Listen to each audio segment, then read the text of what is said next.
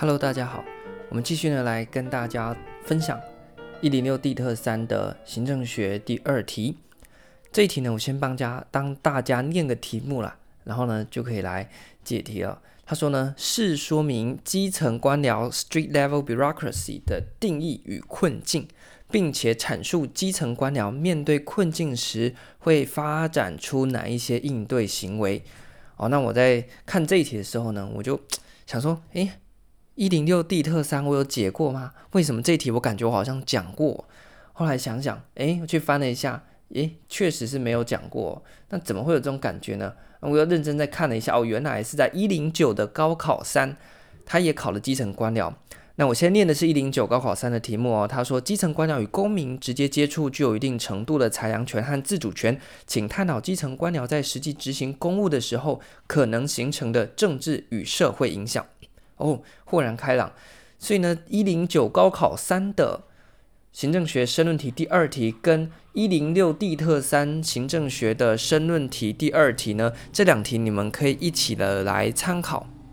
它的主题呢，全部都在考基层官僚啊。那所以呢，在这一集当中，我觉得我也不需要讲得太深，因为两题来比较之下，我可以呃说是呃一零九高考的题目呢，还是比较难一点哦。那难的地方呢，第一个是它的出题上面呢、它没有讲的那么那么细节，就说它比较笼统的，要叫你去讲说，诶，基层官僚在执行的时候可能有哪一些政治和社会的影响，那这个就很抽象嘛，变成说你要自己去想。那所以呢，如果你在做一零九年高考的题目之前，你已经有做过一零六地特三的题目，那你就会觉得，诶。简单多了，因为其实呢，一零九的题目在回答上面呢，大概就是可以参考一零六呃地特三的嗯、呃、题目了。那怎么说呢？因为你看一零六地特三就是我们今天要解的这一题哦，它明确的告诉你说，请你说明基层官僚的定义困境，还有面对困境会产生哪些应对策略。这根本就是标准的一组 set，你知道吗？就是从一开始到结尾。他直接呢在里面呢帮你全部都打包好了，那所以在这个审题的时候最好审嘛，反正他就帮你挂号叫做基层官僚，所以考点呢叫做基层官僚。那么具体来讲，基层官僚的什么东西呢？第一个他要叫你解释一下什么是基层官僚，它定义是什么？那基层官僚定义完之后呢，如果课本的话，它里面还会写它是有哪些特点嘛？然后呢，再才会写说基层官僚哪一些呃实际。呃，在执行行政事务上面的一些环境，那进而衍生出困境，那困境呢，再进一步出现所谓基层官僚应对困境的呃这些策略。在这一题当中呢，他就直接跳过了所谓基层官僚的特点，他直接要你定义讲完之后，直接去讨论困境还有因应的策略。所以审题抓出基层官僚是考点，那接着呢有几个子题有三个，第一个呢是。基层官僚的定义，第二个子题是困境，第三个子题是呃应对的措施。好，那所以呢，在进到作答的时候呢，应该觉得很简单吧？那前沿的地方呢，你可以呃，因为它第一子题叫你讲定义了嘛，所以前言就不太好去讲定义啊。那反观呢，如果是一零九年的话呢，他直接要你讨论说基层官僚在执行公务的政治社会影响，哎，他没有叫你定义，所以在一零九年的这种题目呢，就可以先在前言讲一下基层官僚定义。但是回到一零六。地特三这题，它定义已经考在正文当中，所以前言我们就不要再去重复了。那你说怎么办呢？诶。往上推啊，基层官僚在哪个单元？在政策执行的单元嘛。那政策执行单元那么大的哪一个部分呢？政策执行的模式嘛。那传统不是有上而下吗？然后下而上吗？然后呢，接下来才有的什么交相演进嘛。所以你就可以提到说，在政策执行啊，它是非常重要的。那么在演变过程当中，从过去呢由上而下的执行模式，逐渐的转向关注到下层由下而上的这样子的一个模式。因为呢，上层和下层可能会因为啊。这个科层体制呢，呃，有一些嗯不一致的地方。例如说呢，可能书记长觉得一碗蚵仔面线只要二十块，那你底下基层官僚，对不对？每天做的要死，然后应对一些呃民众的一些呃需求，然后呢一个月加班十几个小时，然后呢赚没多少钱，呃一碗蚵仔面线都快要吃不起了。那书记长怎么可能会知道一碗蚵仔面线？呃，现在已经涨到大概我看之前在台北卖都要四五十块，跑不掉。对，所以你实际执行上面就遇到很多问题嘛。那你上面在做决策，做你的决策，下面实际执行有下面执行的困境，所以这就是政策执行当中下而上途径所希望去凸显的重要性。那进而才会有所谓基层官僚这个单元。所以那前言呢，不用像我刚才讲那么多啦，我只是稍微补一下脉络。所以在前言你可以提到说，在政策执行当中啊，有非常多的这一个讨论。那当中呢，下而上的途径就特别关注基层官僚。那它重要性在于基层官僚呢，呃，它是实际的政策执行者。所以呢，你如果不重视下而上的这个下的部分呢，那你可能上面规规呃就是规范的，或者是呢制定了再好的政策，那下面呢没有办法帮你执行的话呢，也是了然嘛。好，那所以呢，完了之后呢，就进到正文当中。那一。什么是基层官僚定义啊？这个大家参考书上面都有。那二困境，这个也不用讲，像是他的呃权责不符啊，对不对？基层官僚没什么权利，但是呢要负很大的责任。那每次呢出事情，承办人一定被抓出来编，这很可怜。那第二个呢是他可能案件很多。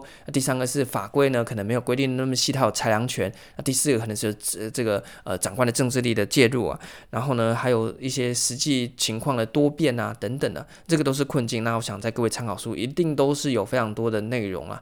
那这个部分呢就没有限定。那反正呢你就根据你作答的情况呢看要放多放少。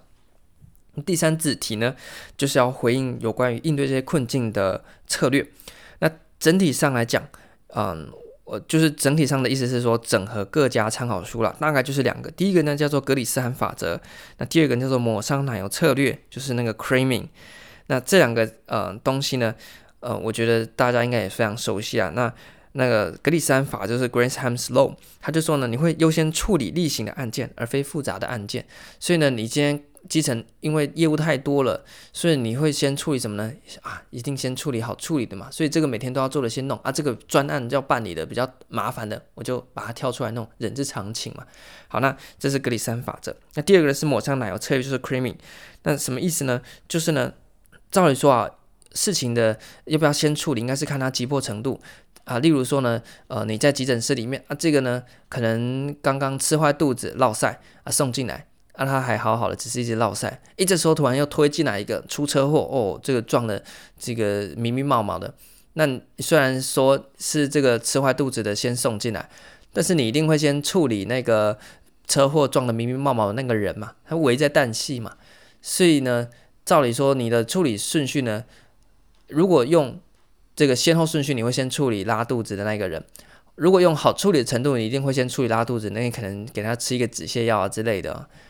那但是呢，这是我们应该做的吗？我们应该是先以，如果目标是救人的话，应该是先去处理比较后送进来，但是比较严重也比较难处理的那一个，呃，被车祸撞得密密麻麻的那个人嘛。那但是呢，在抹上奶油策略里面，公务员呢就会应对啊这个现实的行政的困境，他就会倾向去处理比较简单、比较好处理的案件。那对于那种比较急的案件、比较重要的案件呢，就不不一定啊会被排在处理的程序的上面。那一来一往之间呢，可能很多事情就由此耽误了。那但是呢，这边我还是嗯觉得要稍微再提一下。那这个呢，虽然是基层官僚在学理上面去应对那一些呃行政事务困境的部分哦，但我觉得大家不用去把基层官僚想的是多多糟糕的一件事情哦，因为我们。因为基层官僚会有这个反应，是因为他面临到这样的行政困境，他不得不然嘛，对不对？他压力那么大，然后应对那么多事情，那我们应该去改革的是基层的工作环境，而不是去检讨基层的官僚的这些呃，就是。人员才对啊！你一个环境有问题，你人员没办法了嘛，你就只好这么做。那如果环境是一个健全的，那人员当然是能够顺顺的去照着你的这个呃原则来办理嘛。那这个呢，在台湾啊，不管在公部门啊，或者是私部门，我觉得这个劳动环境的这个恶劣程度啊啊，基本上呢没有差多少，甚至有时候公务员啊，因为啊会被民众质疑说你领了这个人民的纳税钱啊，是要做公仆。哦，所以呢，整个环境呢是更糟糕。尤其最近疫情啊，可以看到非常多基层的，像是我一些认识的同学或是学长姐，他们已经在公部门服务的，那真的是啊，没天亮了啦。讲实在的。那这样子的情况底下呢，你如果单看刚才那个，你就觉得啊，基层官僚好坏哦，对不对？都没有先去处理应该处理的，然后让真的在浪费人民纳税钱。但是真的是他们愿意的吗？他们也是很无奈啊，人手就不足嘛，然后事情又那么多，然后最近上面又喜欢叫他们填一大堆表格，没有意义啊，都是做一些没有生产力的事情嘛。那你你还要去怪基层官僚吗？真的做决策的，真的决定环境的人啊，他们才是应该去检讨的。他这有点扯多了，在考试上面不用写这么多。那这一题呢，我们刚才已经把定义困境和困境的应对策略写完了。在结论地方呢，诶，就可以提什么？像我刚刚讲那个，但是基层官僚呢，它是政策执行当中非常重要的角色，但是呢，碍于当前的呃这个行政基层的这些环境啊，会让人员呢有以上的困境，以及呢对应困境产生的这些做法，那最终让整个行政的效率或者是政策推动上面不是那么顺畅，所以我们应该做的呢是要去呃。深入的去体谅说基层官僚他面对这些的困境，那我们如何透过改变环境的方式让他们的困境消失，而不是去检讨基层官僚个人？那透过基层环境还有这个政策制定过程当中，多重视一下基层的声音吧。那这样子的方式呢，能够让这个基层官僚他们的行政环境是比较。呃，友善一点的，那他们呢就也不会有那些呃，我们刚才讲到的，像包括格里森法则或者是抹上奶油策略的出现的嘛，他们也是不得不然啊，因为真的没办法，上面就说啊，我们冲锋哦，那底下就说啊，这个就没办法冲锋，你叫我们冲锋，那最后呢就会变成上下交相贼的情况。